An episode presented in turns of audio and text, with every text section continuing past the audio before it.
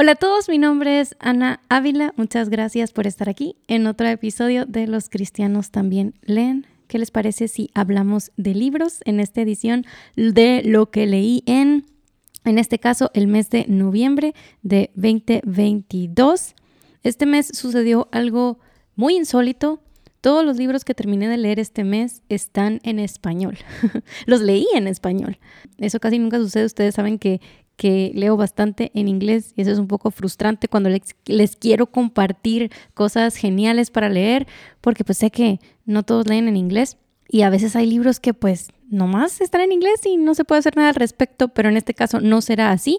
Todos los libros de los que escucharás están disponibles en español para que los disfrutemos. Y el primer libro es uno del que les hablé brevemente en el último lo que leí en, lo que leí en octubre, porque se supone que este libro lo debía haber terminado en octubre porque era la lectura del mes con nuestros amigos de Patreon.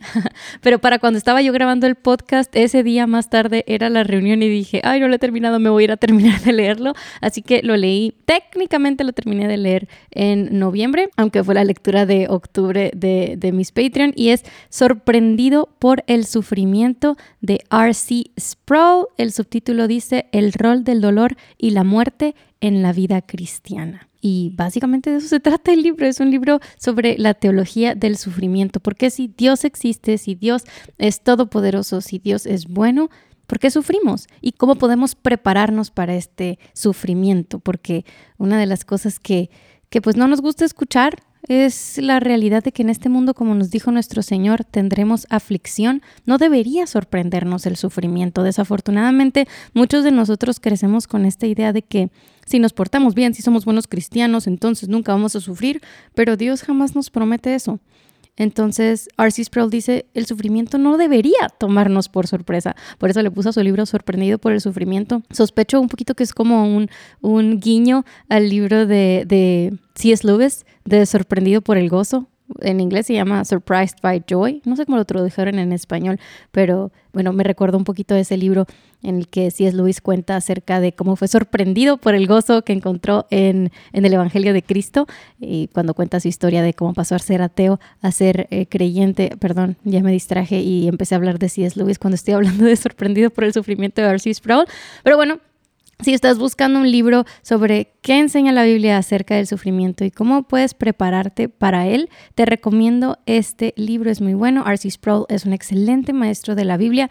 Sí, es un libro un poquito más con tonos académicos, no es denso, no es difícil de leer. R.C. Sproul es un excelente maestro en el sentido de que obviamente es una mente brillante, pero sabe muy bien explicar las cosas de forma sencilla. No es de esos eh, intelectuales que les gusta hacerte sentir tonto hablando demasiado complicadamente y así. No, R.C. Sproul es muy directo, muy conciso, muy sencillo de, de leer. En este caso no es la excepción este libro, pero sí, sí se siente un poquito más académico de lo normal en los libros del tema del sufrimiento, ¿no? Eh, por ejemplo, yo no recomendaría este libro a alguien que está sufriendo, o sea, que está en medio del sufrimiento, o sea, por ejemplo, si acabas de perder a un familiar, si un amigo tuyo está pasando por una crisis económica súper difícil, yo no recomendaría, mira, aprende ¿Qué dice la Biblia del sufrimiento? no lo recomendaría en ese momento. Quizá ya que pasaste, y de hecho una de, de, las chicas de Patreon nos compartió que ella estaba leyendo el libro aproximadamente un año después de que falleciera su papá y ella estuvo de acuerdo con mi comentario cuando dije esto en nuestra reunión de, de lectura de que no lo recomendaríamos a alguien que está pasando así a carne viva con el, por el sufrimiento en ese momento, pero ya después para procesarlo, ya que hayas pasado algunos meses de duelo, quizá es bueno explorar qué dice la escritura y aún mejor si lo, si lo lees antes, antes de sufrir, ¿verdad? Entonces, em, si nunca te has puesto a meditar en el tema del sufrimiento y quieres hacerlo desde una perspectiva bíblica, te recomiendo Sorprendido por el sufrimiento de R.C. Sproul. Este lo leí en Kindle, pero seguramente también lo pueden encontrar en físico. Y por supuesto está en español, como les digo, lo leí en español. El siguiente libro que leí era la lectura ahora sí de noviembre con mis Patreons y estos últimos meses estuvimos haciendo una novela, un libro de no ficción, una novela, un libro de no ficción. Entonces en octubre leímos un libro de no ficción que fue el de Sorprendido por el sufrimiento de Arcy Sproul, así que en noviembre nos tocaba una novela y en esta ocasión elegimos Anne, la de los tejados verdes, Anne of Green Gables, el, el primero de la serie. Si les suena medio eh, conocido el nombre, quizá están acordándose de la serie de Netflix, Anne with an E, no sé cómo le pusieron en español, Anne con una E, eh, que está basada esa serie de Netflix en estos libros. Y yo he visto algunos capítulos de esa serie y, está linda, está muy bonita, eh, me hizo llorar algunas veces pero sí se, eh, sí, sí es diferente al libro. No he, no he, visto toda la serie, pero he leído un poquito acerca de las cosas que hicieron, especialmente en las últimas temporadas, eh, con un poquito de cosas más liberales, que obviamente en el, en el momento en el que el libro fue escrito, que fue en que 1800 y feria, ¿qué, qué año se publicó? Bueno, 1908. Entonces, hace más de 100 años este libro se publicó, entonces obviamente cosas que salen en la serie no iban a ser expresadas en el libro. Y bueno, básicamente este libro cuenta la historia de eh, la huérfana Anne, que llega por error a casa de eh, los hermanos Cuthbert, Cuthbert, Cuthbert, Marilla y Matthew, y se queda con ellos. Y, y ellos la hacen parte de su hogar, de su familia, y bueno, vemos las aventuras de Anne. Y la verdad, Anne es una niña um, sumamente extrovertida, sumamente energética, eh, llena de, pasión por la vida, por el mundo, por, por, aprender, por crecer, por experimentar, por ver y contemplar eh, la creación que la rodea y explorarla. Y bueno, esta niña es todo lo contrario los Cuthbert. y, los Cuthbert la necesitaban y ella necesitaba a los Cuthbert. Entonces es, es un libro hermoso em, que me hizo llorar. Al final, en los últimos capítulos, lloré así, a moco tendido varias veces. No sé si estaba en un eh, momento particularmente sensible, porque es difícil que yo llore con un libro, pero sí lloro. Y, en el caso de Anne, lloré varias veces y y bueno, es, eh, le puse cinco estrellas. Es una historia maravillosa, me encanta. La he leído un par de veces y la recomiendo mucho. Em, y sí, Anne, la de los tejados verdes, si quieres una bonita historia familiar de amor, de amistad, de aventura, de así como algo, está, está, padre para este diciembre, así como de leer hecho bolita en el sillón con una cobija y un chocolate caliente. Anne es una excelente opción. Ok, el siguiente libro que leí durante noviembre, bueno, lo leímos por varios meses, pero lo terminamos de leer en noviembre, fue Molly Moon y el increíble libro del hipnotismo de Georgia Beng. Ay, no, no dije, no dije quién es la autora de Anne, la de las Tejas Verdes. Hay otra cosa inusual de este año, es, digo de este año, de este mes, es que tres de los cuatro libros que leí fueron escritos por mujeres. Eh, nada más, dato curioso, eh, ¿cuántos libros por mujeres has leído últimamente? Eh, está interesante preguntarse eso. la autora de Anne es L.M. Montgomery. Curiosamente, para los que no sepan también, es usual, frecuente, no extraño que las autoras mujeres utilizaran sus iniciales y todavía no es así como de, uh, 1900, ¿no? Eh, J.K. Rowling le pidieron que utilizara sus iniciales porque los hombres venden más libros. Y así, es triste, pero bueno, es cierto. Y L.M. Montgomery, L.N. L.M. Montgomery es la autora de Anne y Georgia Beng, eh, con Y, Beng, es la autora de eh, Molly Moon y el increíble libro del hipnotismo.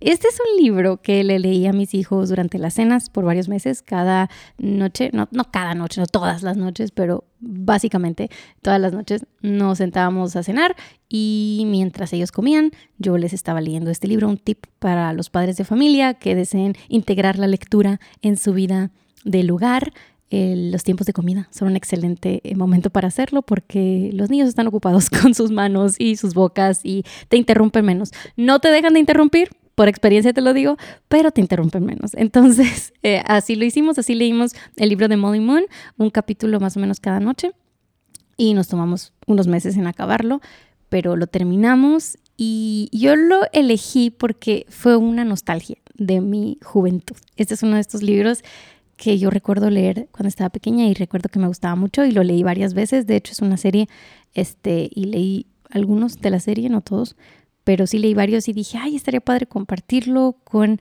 mis hijos y mi mamá me consiguió una copia del libro porque no lo encontré en digital y no lo encontré aquí en Guatemala porque no es como un libro sumamente popular pero mi mamá lo consiguió por ahí en México usado y me lo trajo en uno de sus viajes, gracias mamá, y lo pudimos compartir. Em, no te voy a decir que es del calibre de Anne of Green Gables o Harry Potter u otros libros infantiles que yo digo, ok, como decía C.S. Lewis, los buenos libros infantiles son los libros que los adultos también pueden disfrutar. Eh, no, no está en ese calibre. Este es, como un libro, la versión, o sea, la, versión libro de una película palomera. Es así como, ah, está entretenido, eh, te, ríes, eh, te la pasas bien, pero no es así como que te va a marcar la vida, ni te va a hacer llorar, ni nada por el estilo. Ni es como que, uh, tiene lecciones morales que, que te dejan marcado el corazón, ni nada por el estilo. No, es un libro palomero. O sea, es un libro así que es para entretenerse y, y sí puede despertar conversaciones interesantes Em, se trata de una niña huérfana, otra niña huérfana. ¿Qué, ¿Qué, le pasa a los libros infantiles y los niños huérfanos? Porque ahorita empezamos a leer Harry Potter y pues también otro niño huérfano. Pero bueno, hay muchos niños huérfanos en la literatura infantil. este, que se encuentra con un libro que le enseña a hipnotizar y este niño empieza a tener muchas aventuras con el hipnotismo. Eh, obviamente hay, hay asuntos que que pues quizá vas a querer hablar con tu hijo si decides leer este libro sobre el hipnotismo, eh, que, explicarle que no funciona así. O sea, el hipnotismo sí es algo real, que de hecho se puede usar de manera terapéutica en ciertas ocasiones. Eh, no he leído mucho sobre el hipnotismo de entretenimiento, pero, pero bueno, pueden hablar un poquito acerca de eso y también tener conversaciones sobre el asunto de la orfandad y la adopción. Este libro, así como que yo digo, maneja el tema de la adopción, de la orfandad de la mejor manera que yo quisiera. No, definitivamente no. Pero también nos dio la oportunidad de tener conversaciones interesantes con nuestro hijo mayor acerca de precisamente eso, la orfandad, la adopción. Y yo no creo que los libros que leamos con nuestros hijos tienen que ser libros que compartan plenamente nuestra cosmovisión o que expresen las cosas de la manera ideal como nosotros quisiéramos. Cuando los libros lo hacen es genial, no tenemos que hacer básicamente nada de trabajo más que leer, pero hay muchas otras historias que son buenas y entretenidas y que tienen cosas muy interesantes, muy buenas y cosas no tan buenas que vale la pena discutir y eso es ejercicio para nosotros como padres y también para los niños para ejercer discernimiento y aprender a distinguir em, lo bueno de lo malo o, lo, bueno de lo mejor, porque igual no tienen que ser cosas malas, ¿verdad? Así que Molimón y el increíble libro del hipnotismo estuvo entretenido. No creo que lo vayamos a volver a leer. No vamos a continuar con los siguientes libros de la serie porque, de nuevo, es un libro que tomé porque dije, ah, me, encantaba cuando estaba pequeña, pero ya después de adulto lo lees y dices, mm", o sea, así como que la calidad literaria y así, no es como que tú digas, uff, genial, hay que regresar. Hay muchos libros mucho mejores que este, entonces hay mucho más para leer con mis hijos, así que no creo que vayamos a seguir con esta serie, pero estuvo interesante. Ahí la portada está muy bonita. y finalmente el último libro que leí este mes y me lo leí como en dos días. Lo compré en la Feria Internacional del Libro aquí en Guatemala. Es Mamá, no estoy muerta, escrita por Mariela S.R. Colin Fanon, que es la misma persona. Eh, y precisamente de eso se trata el libro, de cómo Mariela se convirtió en Colin. Este es un libro que toda persona guatemalteca y toda persona que esté involucrada en el tema de la adopción debería conocer, debería leer. Es la historia de, una niña que fue secuestrada al nacer. A Mariela básicamente la arrebataron de, su madre eh, cuando estaba en el hospital, tenían fiebre, las dos fueron ingresadas a un hospital y a ella se la llevaron. Le dijeron a la mamá que se había puesto muy mal y que la habían trasladado a otro hospital y cuando la mamá la fue a buscar le dijeron que estaba muerta. Y no era cierto.